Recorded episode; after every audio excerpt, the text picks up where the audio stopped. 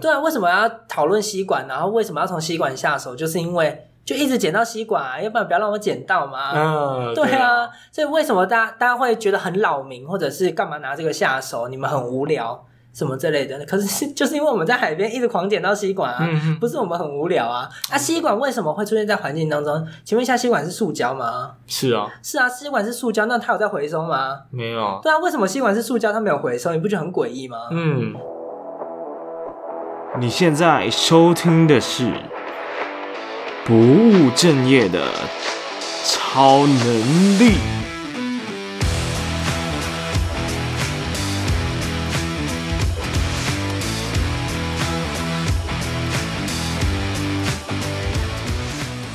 嘿很高兴你又回到了每周一次的职业图书馆，我是你的主持人威廉。那这个节目呢，主要是希望透过像这样子各行各业的职业访谈，并且带给你一些职涯大小事，希望可以帮助你解决你人生的迷茫，满足你无尽的好奇，并且带给你不务正业的超能力。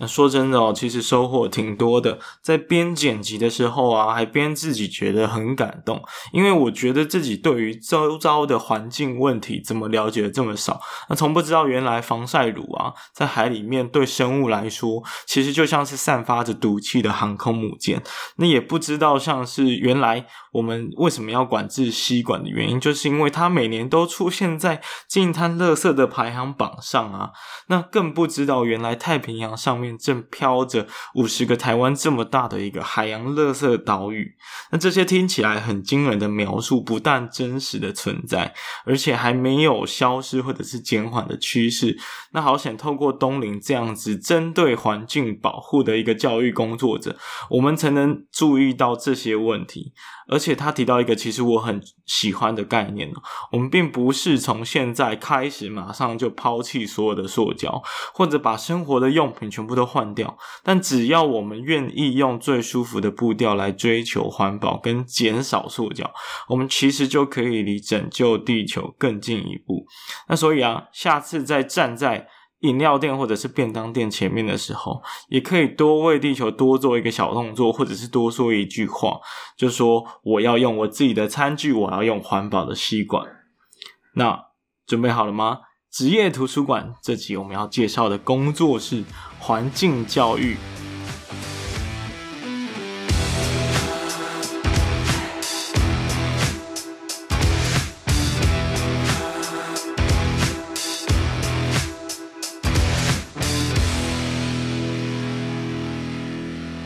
我们今天邀请的来宾呢，其实是来自呃以前我们中山大学的同学。那因为大家知道中山大学是一个环山面海，所以其实我们有很多海洋相关资源的科系，包括海资、海工、海科。那这个大家一定听不懂是在在在念什么科系的。那所以我们今天邀请到来宾呢，他现在已经在做环境相关的教育跟保护相关的教育了。所以我们呃隆重的介绍，很荣幸的邀请李东林。哎，要开什么啊？可以，都可以。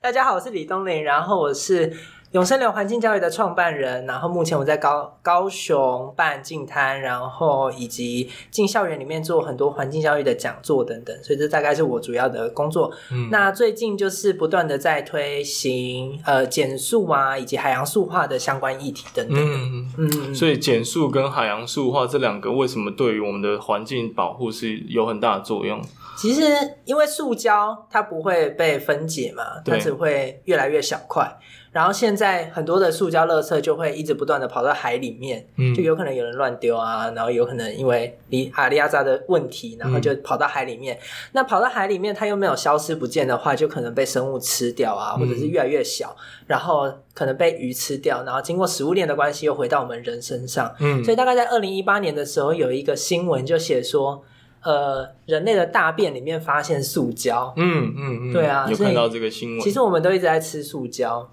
啊塑化剂，然后就变小了，这样。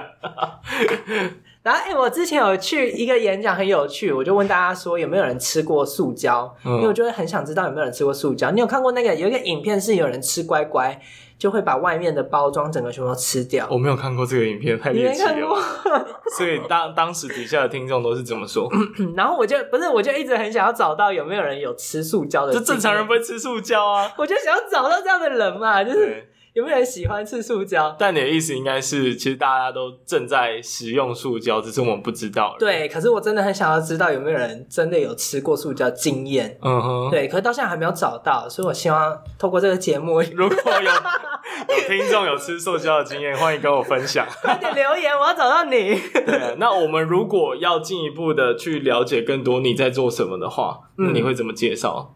我会怎么介绍哦？呃，多介绍一点永生流吧。我们永生流其实也算是一个蛮新的组织，我才做一年多而已。哦，蛮新的耶。对啊，我那其你实怎回么高雄，从你大学的时候变到这个？你中间经历了什么？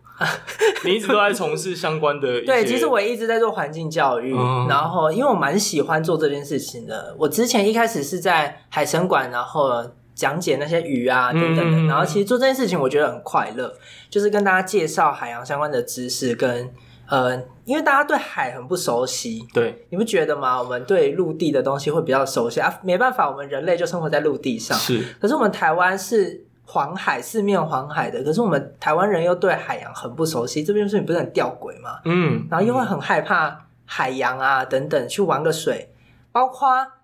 我觉得浮潜，为什么我们一定要像拉粽子一样把所有的人都拉成一条线啊？是 有多危险？对啊，对啊，对，我就觉得大家对海真的很陌生哎、嗯真的很害怕，所以我就觉得做这件事情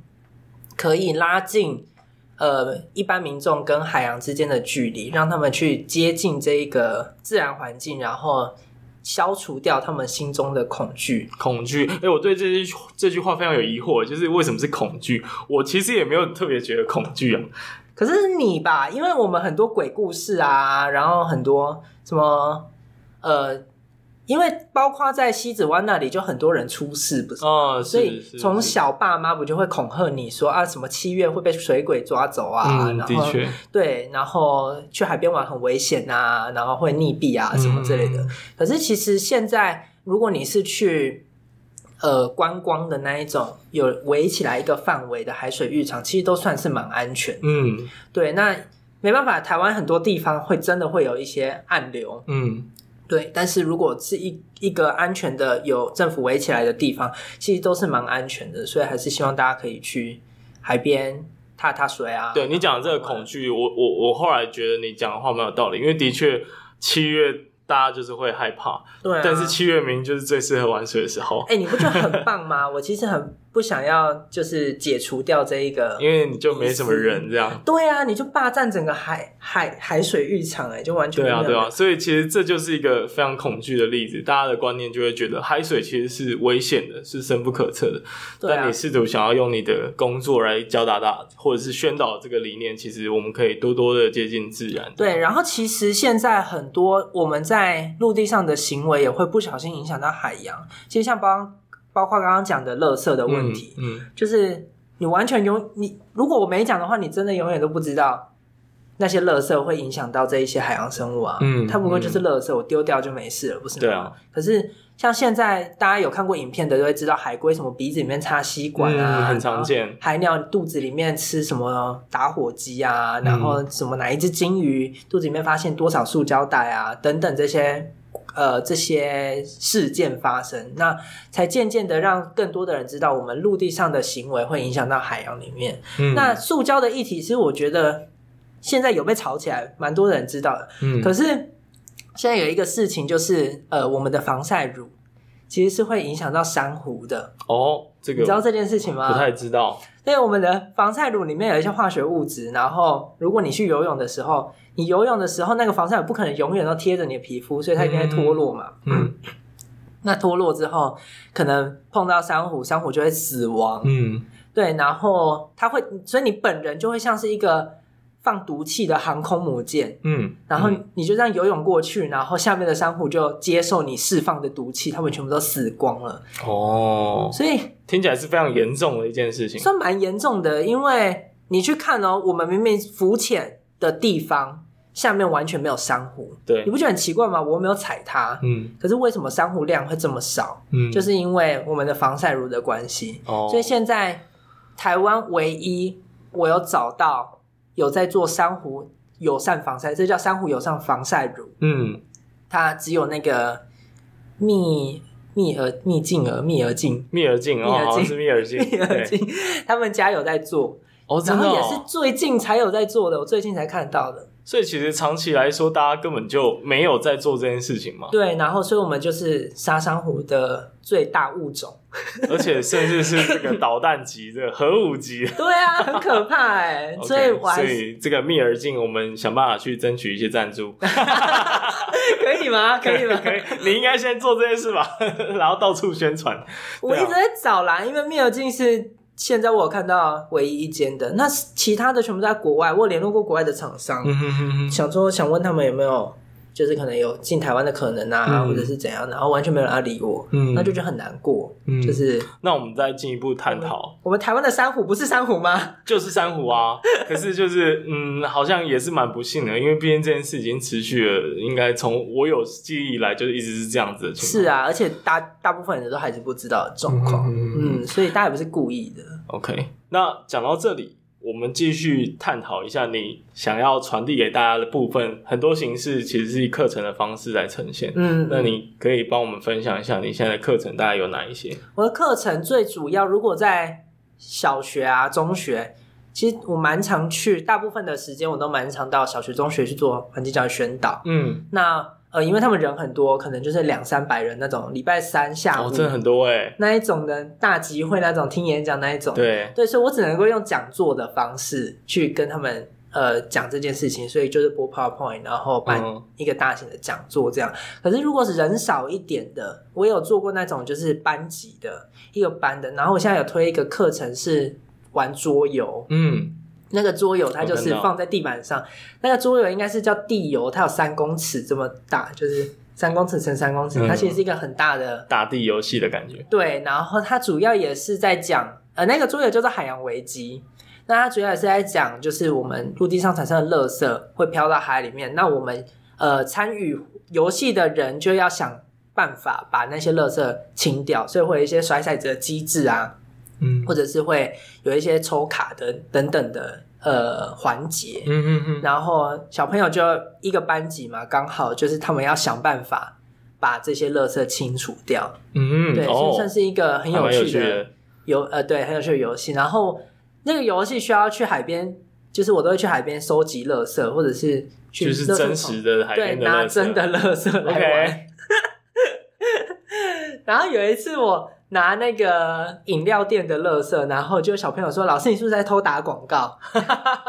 真的是很成熟的 小孩。对啊但是这样的课程对他们来说，他们的吸收能力是足够的吗？”其实我觉得玩游戏有个好处，就是你可以把所有的人拉进一个。呃，世界或者是一个氛围里面，嗯他们会很专注在这上面，就是要把垃圾清掉。嗯，可是这一件事情不会发生在真实世界里面啊，就是对啊谁会想要整天在那里想着我要把垃圾清掉？所以我觉得游戏有个好处是，它很轻易的可以把你直接往那个世界里面拉，然后你就嗯沉浸在那个世界里面。嗯，对，那我觉得对小朋友来说，他其实没有很困难，他就是把垃圾清除，他的目的就是这样子而已。嗯，对，可是呃，大家可能会，我我在玩的经验，玩完了之后，我都会跟大家说，大家可能会觉得这只是个游戏，然后我才会开始介绍说，可是你知道现实世界就发生这样的事情，然后嗯就给他们看很多照片，他们才会知道说，哦，原来我们刚玩的游戏都是真的。嗯，嗯，包括我会设计一些我自己啦，我会设计一些情境，包括什么放暑假，然后海边很多人去游玩，然后产生很多垃圾，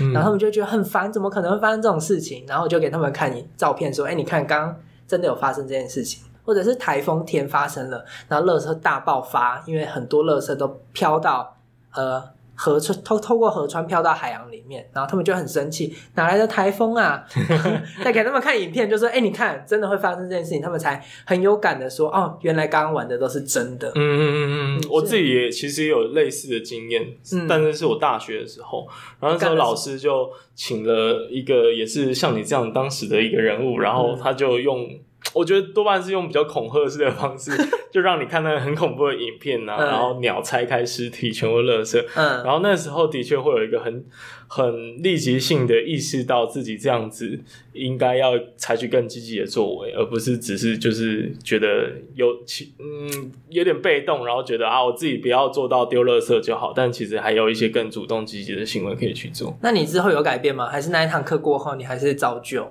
我觉就得忘了没有太多积极的 改变。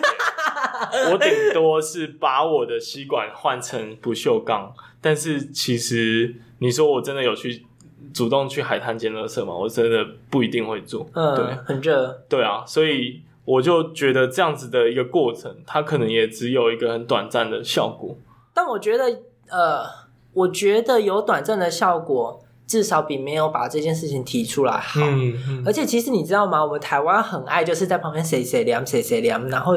就这件事情好像就深植人心。我讲一个例子，就是资源回收这件事情。嗯我们从小听到大就是资源回收，资源回收，然后讲了二十年，我们台湾资源回收做的很成功哎、其实是很成功啊。对啊，我们每一间学校都在做资源回收而，且还有环保小煎饼对，，很强哎、你不觉得吗？ 我有当过，帮大家分类，其实还蛮开心的你。不觉得哪一个国家可以做到这件事情？嗯可是我们就只真是的是长凉哎，就真的只是在旁边一直碎念，然后看电影前还要播很难听的什么 “gina gina gina” 都不舍那种。那这个 那种我歌这个我没经历过。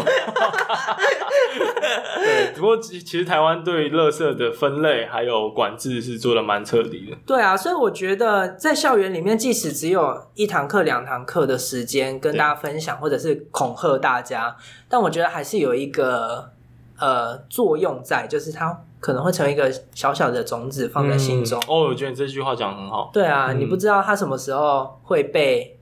会它会萌会芽，发芽对，会发对芽，然后会或者是它又呃看了更多的影片之后，它才呃更加的有感。嗯对啊，他记到，哎，我有一堂课好像讲过这件事情。嗯哎、其实现在很可怕，我进校园讲蛮多，就是海龟会吃到塑胶袋这件事情，大家都知道嘞、对啊，就对啊小学生都知道哎、我就是因为那个冲击性的影片或者图片嘛。然后就觉得很惊讶，就是这在三五年前，大家好像都还是一件很新鲜的事情。哦、对啊，，一下子而且所有的人都知道了，我觉所得以应你该看也是网络媒体的关系啦，大家多杂粮，应该是大家对那个资讯就是会马上传播的那个动力很强。对，就会觉得啊好可怜啊，然后就会赶快分享那个对不影对，片，因为分享毕竟比捡垃圾还要容易多了。 OK，对，但就是的不确去捡这垃圾这这个有一个小小的作用在嘛？那你会不会觉得做这一行还蛮还蛮难过的？就是你一直看到呃，maybe 你一直有做浇水的动作，可是萌芽可能你可能好几年才看到一次。其实还好哎、我觉得我觉得蛮有趣的哎、就是跟有趣的点在哪里？跟人相处，然后说服他们，透过不同的方式想办法说服大家的过程，我觉得很有趣。我举个例子，就是我说服我爸要拿自己的饮杯子去买咖啡，哎、嗯，这件事情应该很困难，对不对？对你想一下。嗯我觉得蛮难的。就是拿自己的杯子去买咖啡这件事情，可是我成功说服我爸，他每天都自己带杯子去买咖啡、哎哦，是哦，你是我怎怎么样做说服他我？怎么做到的呢？我就是一开始我就去买那种钢杯，那种嗯就是教授会拿的那种钢杯，嗯，就是很丑的那种。 很丑，真的很丑。然后我就拿着那一个，然后因为我们家很爱喝多拿汁，为什么？OK，就是很爱喝，嗯，很就是奇妙的。每个礼拜大概会有三天的时间都在喝多拿汁。嗯，然后呢，我我就呃拿那个杯子，然后去买。然后我爸一开始就会觉得我是白痴，就是这么麻烦，然后你还要洗，嗯然后顶多就省一个杯子的垃圾而已。那你是要省多久才会才会有效果？然后大家还不是都拿自那个纸杯吗？那你这样子干嘛这么麻烦？然后我就不管，我就一直每次去呃早上的时候去喝咖啡的时候，我就会拿那个杯子去喝。然后大概过了一两个月吧，我就发现我爸也拿跟我一模一样的杯子出现。嗯，第一个是我完全不知道他去哪里买到一模一样的杯子， 然后第二个是我就很困惑，为什么他会就是想要做这件事，想要做这件事情，因为他不是嫌很麻烦吗？对，啊，你知道为什么吗？因为他可以省五块钱的折 扣， 对啊，所以其实还是有一些实质的减减掉那个价格的作用在。对，然后他就在那里算说五块钱，如果我一个礼拜喝三天，他就乘以三，然后我一年五十二周，然后在那里乘，然后他还说他一年可以省七百多块，然后就觉得哇，哇，很只是有买感呢。对啊，只是买一 个杯子我就可以省七百多块，而且大家算一算哦，如果一个咖啡六十元，嗯你，省五块钱，你就已经打九折嘞，几对乎啊，快九折了，基对本不对？上是，啊，你根本不用加会员，嗯，你也不用什么几点，你也不用干嘛干嘛，你就是带一个杯子去，你就打九折，这还不就是一诱个人？简单的动作。对啊，这很诱人欸。其实我觉得，呃， 就即便我后来我再回顾我怎么换上呃环保的餐具跟环保的吸管嗯的过程，我觉得更大的是来自于一种社群的呃，不一定是压力，或者是一种标签吧。 就是压力，对，其实也是压力的一种，就是它已经变成一种时尚，或者是一种等级的象征、阶级的象征了。我觉得啦，就等于说你带了这个东西，然后就是证明你在整个环保的意识上提升了一个层次，所以大家就会可能就觉得哇，你这个人好棒棒哦。好讨厌哦。 但不得不说，我觉得这的确是造成很多人会想要。呃，看到路边可能有那种市集摆摊卖那个环保餐具，你就买一下好了，然后就用一下好了，这是一个很大的动力来源，我觉得啦。哎、可是很多人买了都没有在用呢，就是买心安的。其实对我觉得这也是个问题耶、嗯就是买了然后就放在那里就不用。嗯，这也是蛮可惜的。对啊，为什么不要用？但我觉得这本来就是一个长期抗战的过程啊。是啦，对啊，哎、不过嗯其实买， 我一直卡痰。其实买不锈钢吸管，真的要买好的品质。嗯，因为我去参加那种净摊活动，政府办的那一种，然后我他们就有赠品是赠送不锈钢吸管，嗯那我就想说怎么可能？这很贵、欸，嗯，然后我就带回家，我往里面看，它留那个重油的痕迹欸耶，哦，就这是是里什么面意思就是因为它在做不锈钢的时候会就是要提炼油啊什么之类，嗯他们是用重油做的，然后它就是因为它品质比较差，所以嗯那里面还残留有一些重油，嗯然后就想说哇也太可怕了吧，就是。如果拿这个真的去喝饮料的话，就会把油吃进去、欸嗯大家有在吃油的习惯吗？应该是没有 了。所以呃，我们大概讲了课程，但其实你刚刚也提到净滩是很重要的一环，所以你也把净滩这个元素加入到你的课程当中。那你大概是教了什么事情？其实净滩大家就是会觉得说，就只是去捡垃圾，嗯很无聊。可是其实我， 你不觉得吗？呃，我有时候进他也会想嗯听起来，我有时候进他也会想说，妈呀，为什么我要带一群人来海边捡垃圾啊？可不可以可以在家里清垃圾就好了吗？ 有时候也会这样想。但其实进滩的过程就是，哦，我办进滩啦，我一定嗯会办一个讲座，对，大概五十分一个小时左右，短短的讲座，然后告诉大家要怎么进啊，然后一些注意事项。除了这些以外，还会跟他们讲说为什么我们要进滩，就是现在我们台湾的海岸现况到底是怎样。其实我们海海岸真的很多地方都还是蛮脏的。像是澎湖，啊那真的进不完嘞、那完全减不完的嗯垃对圾量。然后包括我们为什么要进滩，然后垃圾到底从哪里来？海边为什么会有垃圾？这件事情很诡异。对啊，海边到底为什么会有垃圾？ 我一直想不通哎、 我等一下再聊。嗯然后我会跟他们大家讲说，就是我们有什么生物被危害到了，嗯其实包括刚刚讲的海龟啊、海鸟等等的，其实还有蛮多生物可以讲的。嗯然后包括你在生活中可以做做什么，就是这个讲座大部呃大致的内容大概是这个样子。嗯然后我才会带大家去捡垃圾。然后你在捡的过程当中，其实你就可以发现一些很有趣的垃圾。我昨天才办净坛呢、欸嗯我昨天去奇经，然后带一些小朋友，它是亲子活动，带很多小朋友去捡垃圾，然后都捡到什么电风扇啊，然后捡到奶嘴啊，嗯然后捡到面苏利达姆。这是一些很神奇的东西。 对，你在海边怎么会有这些东西？嗯所以你就会很困惑，想说这是从哪里来的？嗯然后超多保特瓶、欸，就是看过去好像很干净，可是认真下去捡真的很 多，所以我就会跟小朋友说，真的不是就是大家在吓唬你，或者是我们乱讲话，而是海边真的会发生这样的事情，嗯这是事实发生的。所以我觉得静态有个好处是带大家去海边，自己用自己的眼睛看，而不是好像我们都在说谎，我们在乱讲话。海边明明就很干净啊！我去垦丁玩的时候，明明就没有垃圾，嗯，不是吗？对，对啊，可是是因为有人清啊，嗯因为它是观光沙滩啊，是有人清，所以才没有垃圾。那如果是非观光沙滩，真的很可怕，都很多垃圾。我觉得这很像是一个远处的战争，然后你没有到现场看，你就不知道这个呃，人家说的战争到底有多可怕，啊，好有像那种是这样感子觉。嗯，对啊，不过就你刚刚有提到，就是说为什么会有这些垃圾，这这到底是从哪里来的？哎、你那你觉得为什么会有海边会有垃圾？我觉得可能是去呃，比如去玩的时候，因为我刚刚听起来像奶嘴，奶嘴 maybe 就是很像是他们可能带小朋友去玩，嗯哼，然后奶嘴可能就不小心忘记在那里了。嗯哼，对，所以很多我猜大部分应该是忘记去玩的时候忘记带走。可你觉得有这么大量吗？对啊量我也是大很难到 整天都在很玩，难想整可是对啊，因为在在我的观念里面，我是不会主动把我家的垃圾带去沙滩。可是我嗯哼 maybe 有人是真的会这样做啊，你说就是要倒垃圾，然后就想说不要等垃圾车，我们就直接往海边倒，对，不知道会不会有这样的可能性啊？也是有啊，也是有，嗯但量很少吧？对啊，所以我就很好奇，到底那个主要的垃圾来源是因为大家的什么问题？ OK，好，可以跟大家分享。呃，我在海边捡过比较夸张的垃圾，就是我在屏东捡了一张沙发，然后然后沙发，玩，就是哇，一 这张个沙发、很明显欸是大型废弃物，然后然后就是我懒得捡丢，捡过那个厕所，流动厕哦，所你说马桶那种吗？是流动厕所一间的那一流动厕所种一，整间，就是因为它已经在海上漂太久了，一打开来全部都是沙子，我完全抬不动。哦，哇塞，？然后我捡过浴缸，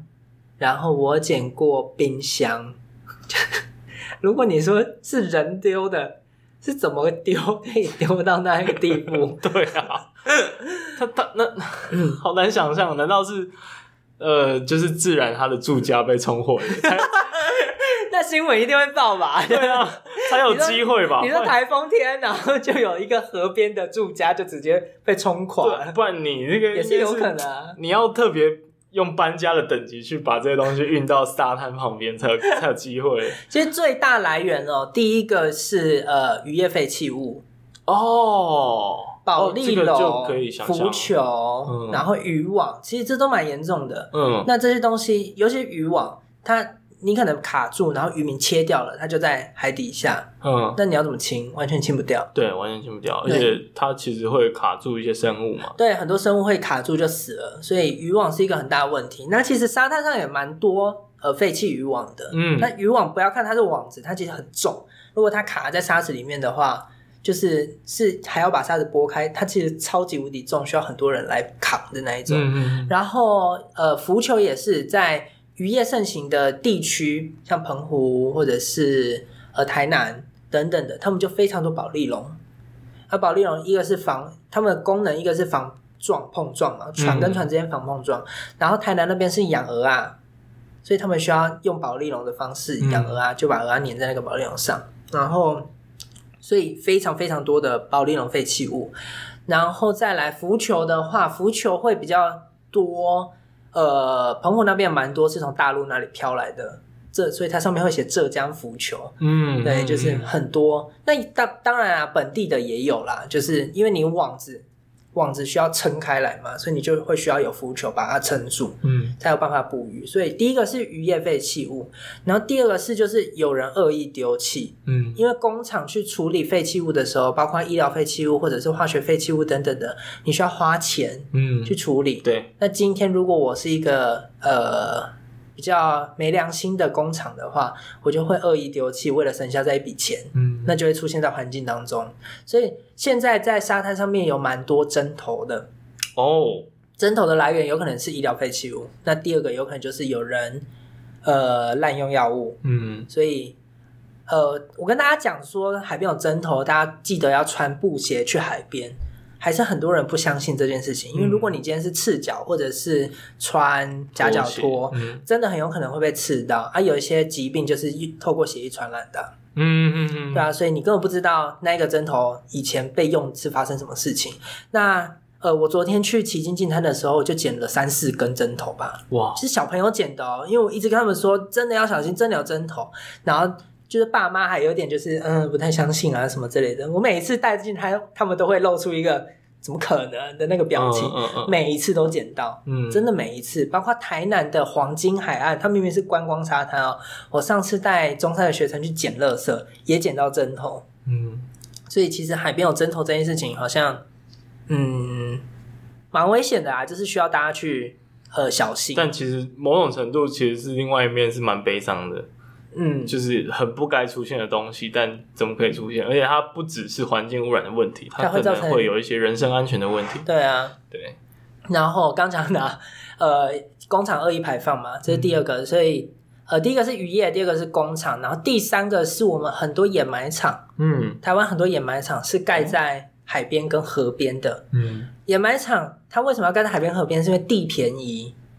因为你我要掩埋垃圾而已嗯嘛。嗯那因为现在台湾只有大概个位数 percent 的垃圾是用掩埋的，大部分还是火力。可是大概二三十年前还是以掩埋为主。那这些掩埋场，他们把垃圾埋着，其实掩埋场不会把垃圾分解掉，嗯，他们就是埋在那里储存垃圾。可是台湾有很多台风，台风一来，风风啊雨啊这样吹，很多垃圾真的是会跳到那个海啊或河里面的。嗯，对，就是完全被冲下去。啊，为什么发生这件事情？是因为我们蛮常捡到二三十年前的垃圾，哦，什么报纸哦虾吗味鲜啊，然后什么可口可乐啊，嗯然后他们使用期限啊，什么都写在上面，所以我们就会知道这是二三十年前的哇，垃所以圾。可以存在这么久哎、对啊，他们根本没有消失啊，就只是保存而已。嗯所以呃，这是一个问题啊，就是我们掩埋场呃蛮多的，然后掩埋的垃圾也都没有消失，嗯那我们的天灾又很多，嗯，导致那你觉得这个问题有逐 渐在被改善吗？我觉得有诶、至少呃，把这件事情提出来之后，有蛮多地方有做固固定的动作嘛，比如说呢？就是像基隆那边超近公园，他们就有把它固定，做一些措施，把掩埋的垃圾固定好。哦，你是指把那个掩埋场的部分把对它对对做一个对加强，这样？对对对对对对对对。嗯然后，但我不知道有没有用啦，就是毕但竟，就你在净滩的比例上，你看到的数量有减少吗？啊，我也不知道诶、嗯我也不知道诶、对啊所以，没有其实没有认真注意这件事情，只会觉得哎很夸，张。突然突然记起，就是说你们之所以能够去区分这么多垃圾的呃数量，嗯，包括除了用肉眼来判断之外，应该好像还是有一个所谓的认养系统。嗯然后就你们环境圈是不是都会把它登录到网络上，说我们今天进滩的结果捡了什么多少对东对西？对对对对对，这个这个用意是为了要做什么啊？其实主要是为了要调查那个呃现在的垃圾量到底大部分是什么，嗯我们才能够去下手嘛。就是、如果今天我知道沙滩组成最多的是保特瓶，嗯那是不是我就应该要想一个政策来把这件事情解决掉？因为保特瓶是最多的、啊，嗯所以为什么要做沙滩统垃圾的统计？就是要知道、要了解沙滩到底最多的垃圾是什么，我们才能够从追溯到源头，才能够去处理嗯对嘛。症下药，对啊所以。可能哦，我们之前会针对吸管这么强烈的在推广，可能这个系统是占了很大的一个比例存。我有带一个那个、因为我昨天忘了拿起来，嗯，这个是那个大家看不到，大家看不到，对他现在拿出了一个，呃应该是你们公司的一个净滩指南，对不对？对，然后我后面有写一下，就是二零一八年的统计，，对，因为我是去年做的，我二零一九年做这一张纸的，对那今年的统呃二零一九年的统计应该出来了啊，那二零一八年的统计呢，第一名是保特瓶。我们哇哦一年捡到的，在海海边捡到的垃圾最多的是保特 瓶。大家都去罗马竞技场了，哎、你有去看然吗？后我没有去我 看。有去看哎、 超荒谬的，哦，对，我好像有看到，就中山好像有办嘛，对啊超级荒谬。超级红，好，保特瓶呢？呃，保特瓶我们台湾回收高达百分之九十五哦。我们台湾回收保特瓶高达百分之九十五，对，意思是一百只的保特瓶，我们有九十五只会被回收掉，对剩下五只不会被回收掉、欸。哎，哎，这已经比例很高嘞、欸，对啊，比例已经异超级常无高哦敌。高哎、 欸因为保特瓶我们有钱可以赚啊，我们四只保特瓶一块钱，所哦以五郎在，OK care。可是呢，我们每年全台湾一年制造五十四亿只保特瓶。嗯，五十四亿只保特瓶，百分之九十五被回收，那百分之五没有，我们乘以百分之五，出现在环境当中没有被回收到的保特瓶是二点七亿只，嗯，二点七亿只出现在沙滩上面，听起来很多。很多吧，出现在环境当中。对，再扣掉你现在捡到的，哇，对啊那其实还是有二十二二二点多亿还没有被很捡可欸到。怕哎、对啊，所以不呃，它不一定会出现在沙滩啊，它有可能会出现在海里呀、海底呀、嗯对，或者是陆地上、山林里都有可能。对，可是它就是没有被处理掉的垃圾。嗯嗯，统计起来就这么多，所以保特瓶是一个问题。那我们真的用很多保特瓶，所以并不是说资源回收不好，或者是资源回收没有用，嗯而是我们真的用太多。嗯所以现在也是我们环境团体在推行，就是垃圾减量，嗯就是不要使用这么多垃圾，你可以减少使用垃圾。所以已经不是资源回收了，资源回收当然很好，它可以让资源再生再利用。嗯，可是我们的 量已经大到很难想象的状态了，嗯已经没有办法去处理了。对啊，所以呃，所以也是因为这样子，才一直推行就是垃圾减量、嗯跟不要使用那么多垃圾。那我们可以看到统计表里面，呃，总共有八个。我们包括保特瓶、包括塑胶袋、包括瓶盖跟吸管都有登录到上榜，嗯在海滩的统计里面都有上榜。那这些东西都跟我们吃有关，嗯而且它有个特性，就是它是使用一次，所以我们称为这一种塑胶叫做一次性塑胶。所以现在在推行就是一次性塑胶的限塑政策，我们只要限制一次性的，因为我们统计的结果，沙滩上就是这种东西最多啊。所以为什么会禁止吸管？是因为吸管是统计里面的前三名，它是嗯，每一每一年它都第三名。所以一定要进啊，这个是根据科学的验证来 来显示的。对啊，为什么要讨论吸管？然后为什么要从吸管下手？就是因为就一直捡到吸管、啊，要不然不要让我捡到嘛。啊，对，啊，所以为什么大家大家会觉得很扰民，或者是干嘛拿这个下手？你们很无聊什么之类的？可是就是因为我们在海边一直狂捡到吸管啊，嗯嗯，不是我们很无聊啊？啊，吸管为什么会出现在环境当中？请问一下，吸管是塑胶吗？是啊，是啊，吸管是塑胶，那它有在回收吗？没有啊，对啊，为什么吸管是塑胶，它没有回收？你不觉得很诡异吗？嗯对啊，那是因为吸管它的体积太大了，那它的重量太轻了，所以如果你今天把它溶，就是再制溶掉之后，你根本没有任何重量，嗯回收商根本觉得美和它，所以它不会去回收。所以我们台湾处理吸管的方式就是直接拿来当一般垃圾丢掉，嗯然后就火化就烧掉了，所以才是因为它没有被妥善的处理。导致它出现在环境当中很多，嗯而且我们真的有需要用吸管吗？老实说，我们直接喝不就好了？嗯对啊，所以这也是就是为什么会限制吸管的原因了。嗯。而我刚刚听到一个重点，就是在整个政策的推动当中，其实，在环境团体里面也是有扮演很重要的角色嘛。嗯哼，他们是怎么做到这件事情的？就是跟政府讲说，你 看， 你看很严重。嗯对，啊，那现在现在有一个平台，呃，现在有个平台，啊、靠呀，忘记那个平台叫什么名字了，嗯呃，海费，忘记名字了，海费监测平台吗？我前阵子还在讲而已，突然间忘记了。好，反正就是有一个在讨论海洋废弃物的平台，呃，是政府单位跟一些环境团体都在里面。嗯，就一直在讨论要怎么解决这件事情。对，所以其实，在政策的推动上是有蛮多人在努力的。嗯对，然后因为你需要推动政策，你就需要提出相关的证据，这也是为什么我们要做统计。嗯。嗯，所以在进滩的过程，其实还蛮多人会有一个很消极的心态，觉得进滩能做什么？嗯因为我们其实是很被动的在在处理人家已经丢了垃圾，所以更主动积极的行为才会落到我们从减速开始执行。嗯，那有没有呃，再更积极有效的行为，可以去让整个海洋的环境更好？哎、其实进滩大家会觉得很麻烦，真的啊，真的很麻烦，而且很累。嗯就是我为什么要去海边捡垃圾这件事情真的很痛苦，而且很累。可是为什么进滩有没有用？老师，我觉老实说，我觉得用处不大。嗯因为我们 每年产生了这么多垃圾，然后不断的往海洋里面输入，那沉在海底的我们都还没有算呢，我们只嗯对啊看到的是漂，而且它漂还要漂到海滩上面，我们才捡得到。才捡得到哎，所以那个后最后的那个量有多少是更可怕的。嗯那净滩到底有没有用？其实我比较正面一点，我会觉得它是一个呃，你有机会把垃圾从环境当中清除的一个机会。嗯，因为如果你不清楚，它还是出现在环境当中啊。对啊，可它飘到沙滩上来了，你就有机会可以让它在环境当中被清掉。所以我觉得我反而比较正向的在看待净滩这件事情。那它到底有没有真的有用？如果我们呃把源头卡掉，不要有新的垃圾产生，我们一直捡的话，总有一天是捡得完的啦。嗯但现在的问题就是源头不断的在产生嘛，那所以我们才一直减不完嘛。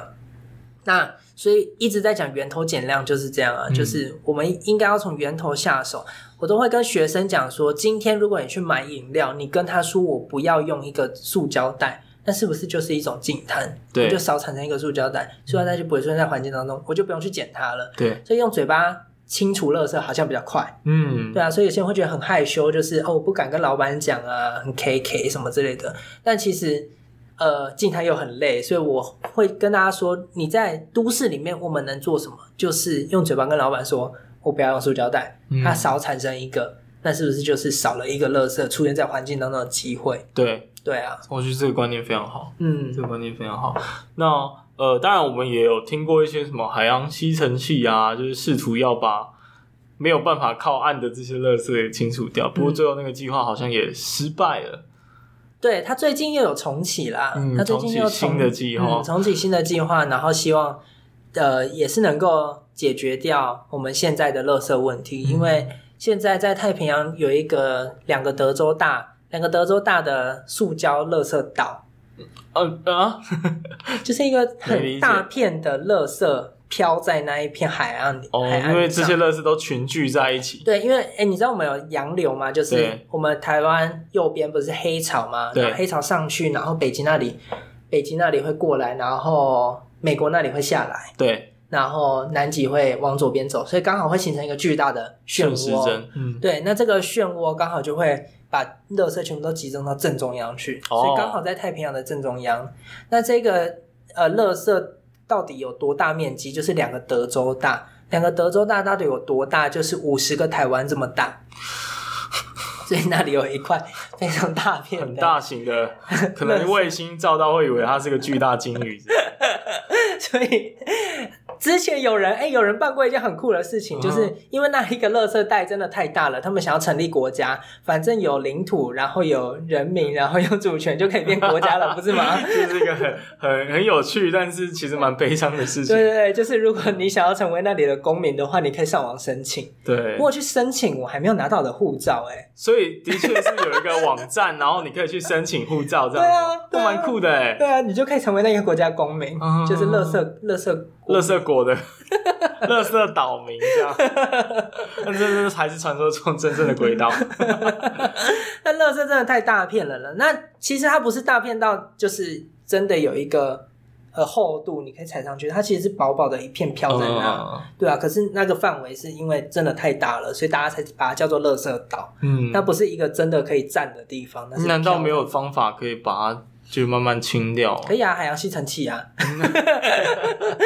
但技术上就是唉还没有那么健全。真的就是有人去捞啦。可嗯是谁会愿意花那个钱跟那个时间去捞？而且那不属于任何国家、啊，它就在海中央啊。哦为什么我这要是蛮去？现实的问对啊，为什么我要去捞？对，嗯，嗯就是因为这样子。了解。那呃，在其实我有一个进摊的朋友，嗯，呃，他应该说他是去参加进摊，然后结果他就认识了一些不错的对象。什么东西啦？ 你刚刚在讲说进摊很累这件事情，我就想到，哎、不对啊，有人因为这样交到女朋友、哎， 所以其实进摊你说捡垃圾捡的过程，然后他们就有情愫发生，然后他们就在一起了，对。真的是垃圾之恋欸呢、对啊，因为其实进摊某种程度是一个社交活动、 他啊会，收听你的节目吗 他会，他会， ？Oh my god！我说人家是垃圾之恋。对啊，糟糕，你收回，你收回这句话。 好啦，既然都已经说出来了，就让他们就是相亲相爱啊。 对啊，但我我要表达的意思是，进摊其实某种程度，我觉得算是一种社交的行为，然后算是一个听起来蛮 fancy，然后可以打个卡，哎、我进摊哦，这样。你是说就是捡垃圾的途中，然后他就会跑来，然后跟他说：“哎、我帮你，哎、我帮你做这个，我帮你做那个，对啊那个很重。哦，那个很重，一起搬啊什我么的老天呐、这在然干后嘛大家回去，哎、大家一起捡垃圾很开心，加个 line 啊什么的。 ？OK，所以我以后应该要办一个活动，就是净滩联谊，这样吗？我 相信，我相信大部分的净摊团体应该有很多参加者是有交朋友的目的在的。我不知道， 嗯，我相信有啦，我不知道当然不一定是说一定要交男女朋友，就是大家认识一下啊、哦变成净摊好伙伴。净滩社团这样子。对，净滩社团这样好伙伴，所以呃，现在有很多的团体都在办净滩，对不对那净滩需要有哪一些条件跟流程？哎，其实大家觉得进进摊很麻烦，或者是哎，我最近啊，就是因为呃，如果找我办净滩是需要收费的嘛，嗯对，那大家就会很不解，就是为什么我捡垃圾还要缴钱？嗯那我近最近也遇到蛮多人有这样的困惑的。可是我呃，净滩其实它很麻烦，它除了就是去捡垃圾，你帮大家准备垃圾袋、跟夹子、跟手套以外，你还要去申请清洁队，嗯，就是要有哦人为什来么帮你载垃圾啊。哦，就是你清完之后，他们对要啊再走这，样。那这些其实都要发公文啊，要很多行政的沟通等等的，然后你还要上网登记，嗯就是我要今天要在这里清呃清垃圾，我今天要在这里进呃摊，要给政府单位知道。嗯然后你还要，如果你今天碰到观光区，譬如迄今的话，你还要跟风景管理处沟通，跟发公文给他们，跟他们说我们要申请。嗯对，所以这些滴滴喳喳的行政程序你必须要完成。嗯，然后接下来你还要帮大家准备什么手套啊等等的就，装备。对啊装备。哎、然后这些申请都是一定会过的吗？呃，看有没有人跟人家打架啦，哦，就是有没可有打能在一同时起。有很多的，对啊，如果没有打在一起，通常都会过，嗯，对啊。但是你还是需要跟他们有一沟个通程，序嗯耶。对对对对对对对。然后呃，帮大家准备一些器材啊等等，器材也里里扣扣很多哎、什么除了大家知道的手套啊，然后垃圾袋啊等等，嗯还有带秤啊，嗯你要统计你这这一次到底进了多少东西。对，所以你还要带着秤。嗯然后带个简单的医疗包，有些人会刮伤啊等等的，所以一场活动下来真的蛮累的。嗯，真的蛮辛苦的，所以对啊，所以大家不要觉得进摊只是去捡垃圾，其实背后有很多人在努力。嗯，那还有什么议题你觉得太少人关注了？比如说，呃，我有看到你的课程有一个宝石的，啊，你说你说那个呃海阔鱼， 哦、但是这我个在就看是完全不清楚这是什么的。 海阔鱼是很可爱的生物啦。嗯它其实我有我在设计这个课程有点私心啦，因为我觉得它真的太可爱了，需要让更多的小朋友知道跟认识。 纯粹出于对于它的一个物种的偏 好。对，但是因为台湾还没有发生，就是呃，因为它很可爱，所以有人会养它，但是它其实是不太适合饲养的物种。嗯它其实，哎、海阔鱼是什么？它其实就是海里面的阔鱼，大家可以这样想象，就是一条这样子。可是它不是黑的，它是五彩缤纷的，它很漂亮。对，对，但是它很小只，大概就是小指的第一个指节这么小只而已，哦所以它很难被发现。嗯最大只、最大只的叫血红六鳃海阔鱼，它有一个手掌这么大。嗯对，当然也算是蛮小的物种。那海阔鱼，呃，国外有呃，尤其日本那边有人在养，那养就是它不好养，因为它需要的呃，它食物有专一性，它会喜欢吃某样的东西，然后它需要的环境也比较呃严格一点，就是它需要比较好一点的环境，所以它真的不好养，导致很多海阔鱼就被养死了。那其实我觉得，呃，我会觉得，呃，大家干嘛养啊？就是因为人家长得可爱，你就去养它，对啊然后又那么容易养死，那不如不要养。就有点像是我们在养寄居蟹或者是养养水母，基本上就是慢慢把它凌迟而死啊。对啊，基本对啊上是。嗯所以我会设计这样的课程，也是一方面是想要让小朋友更多认识这一个物种，嗯然后因为他大家真的不知道这个在干嘛，嗯然后一方面是我会希望把就是饲养的问题拉出来跟大家说，其实呃很多东西你可以养，很多东西不适合养，那不适合养的我们就不要养它了，对啊，我们就让它待在大自然，你去大自然它就是可以好好的躺在那里给你欣赏，就保持一个完美的距离。这样，对啊，没有必要真的把它带回家养，嗯。对啊，所以这是我想要那其实讲到最后，我觉得最可恶的就是人类了。 其实很多人就说嘛，就像这次疫情也是啊，就是大家减少出外活动，然后整个地球环境就变好很多。对那啊，访谈的最后，你有没有什什么想要针对刚刚这一点，嗯，分享一下你的观点？然后你觉得，如果你可以重新再打造一个地球的话，你会希望这个地球是什么样子的？上面要有什么样的人啊？重新再打哇，重新再打造一个地球哦。嗯，我思考一下哦，如果我要重新打造一个地球的话，人类可能要被去除哎、 完全的消灭，最好不要出现过。我觉得我们人类身为呃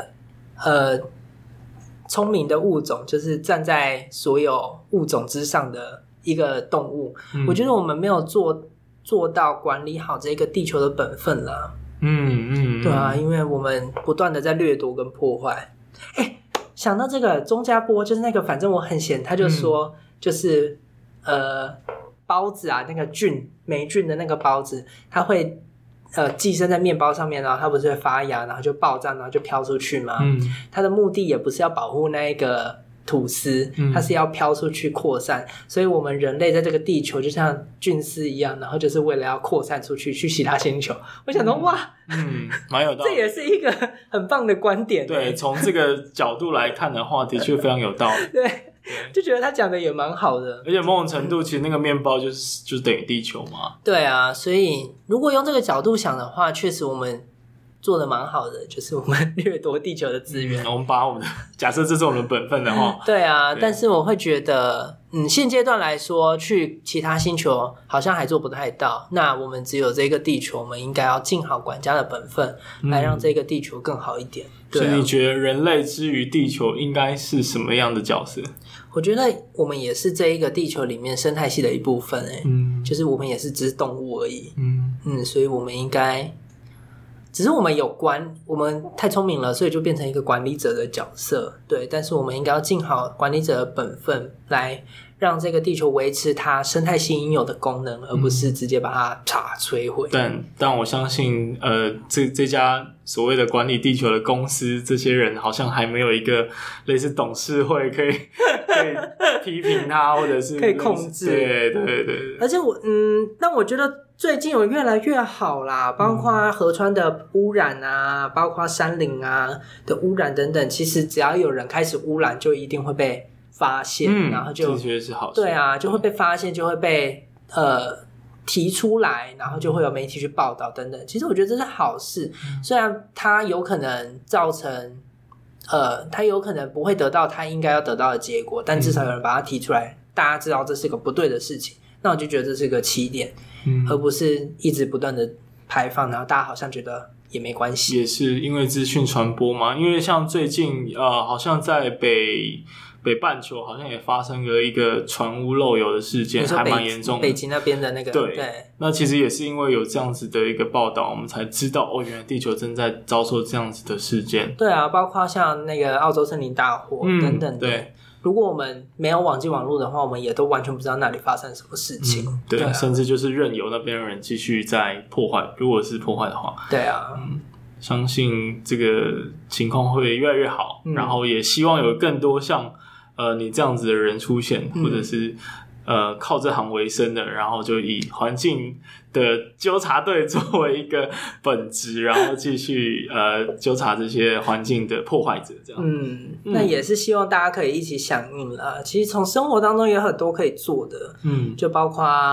呃不要使用饮料杯啊，自己带自己的杯子出去啊，或者是减少使用塑胶袋，用手拿啊。其实这种很简单的事情，大家有意识的话，都是很简单就可以做到。那也不是说就要舍弃掉很方便的生活或者是很便利的生活，而是你真的做得到的时候，你可以。呃，鼓起勇气跟老板说，我不要袋子。嗯那其实，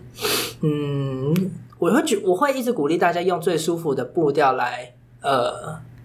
用最舒服的步调来来对来减少塑胶的产生，嗯不用一次性就是好像我全身上下。塑胶就是消失在我的生命当 中，我觉得没有必要。塑胶它其实不是一个不好的东西，嗯虽然它造成海洋污染，可是它也造就了我们便利的生活。嗯对啊，它也保存了生食物的新鲜度，所以我会觉得，呃，这很多事情就是一体两面的。但是你真的有需要每天都使用，跟真的有需要这么浪费吗？嗯真的有需要一次用完就把它丢掉吗？对啊，所以我觉得这是大家可以思考的问题。我觉得最后一个观点非常好，因为我其实会对于，呃，就是其实有其他节目也有提到这个问题，就是对于这种环境保护的议题啊，或者是女权，然后什么什么议题，很多时候其实我们是一个渐进式的成长，我们不要因为就是别人没有做到某一件事情，然后就指责他。哎、这很恐怖哎、对，这样反而会让他觉得啊，这样好可怕，那我还是不要这样子做好了。但嗯某种程度就让他少了一次，他可以缓慢进步，照他的步调进步的机会。对，我会觉得大家太严苛了，而且像是什么，我遇过那种明明就快渴死了，就死都不要去买饮料的那种，嗯嗯嗯我就会觉得有必要吗？就是对，就有点太极端了。但我们就照我们自己舒适的节奏然后慢慢做好减碳，然后减塑，对啊，嗯嗯嗯，好，所以这一集的尾声，我们希望如果听到的听众，如果呃现在正在有在用一些塑胶的东西，我们就缓慢去忏 悔的，马上跪下 道歉，没有就是呃用我们自己舒服的方式，但是不要忘记我们正在破坏这个地球，然后也不要忘记我们正在呃也有人很努力的想要改善这一切。嗯，嗯，那就到这里，我们今天的访谈就结束，大家再见。拜拜。感谢你收听这集的节目。那我也知道呢，其实整个访谈的过程还蛮长的，所以我也会把我听到的重点和 highlight 整理出来。你有兴趣的呢，可以点节目的资讯，或者去看我的 IG 跟 Facebook，只要搜寻“威廉不务正业”就可以找到我。有什么建议或者想跟我讨论的，也可以直接私讯给我，让我知道。那不管你是用什么平台收听，对我来说，最最能够帮助到我的方式，就是希望你可以去 Apple Podcast 订阅、留言五颗星，或是把我的节目分享给你有兴趣的朋友。最后呢，如果你喜欢这类型的节目，我的节目主要内容是职业图书馆，希望可以帮助大家了解各行各业的工作、生活，还有职涯经验。如果你想直接支持我，继续利用下班和周末的时间来做 podcast 节目的话，你可以用一杯咖啡的钱来抖内我继续做下去。我会把我抖内的链接放在节目资讯栏。只要被我访谈过的来宾呢，我就会称他为业主。那这些业主呢，我们会聚集在一个脸书的社团，叫做“不务正业的超能力”。那如果你也有兴趣跟我们一起探索职涯，挖掘各行各业的工作生活的话，欢迎一起加入。那威廉不务正业，我们下次再见，拜拜。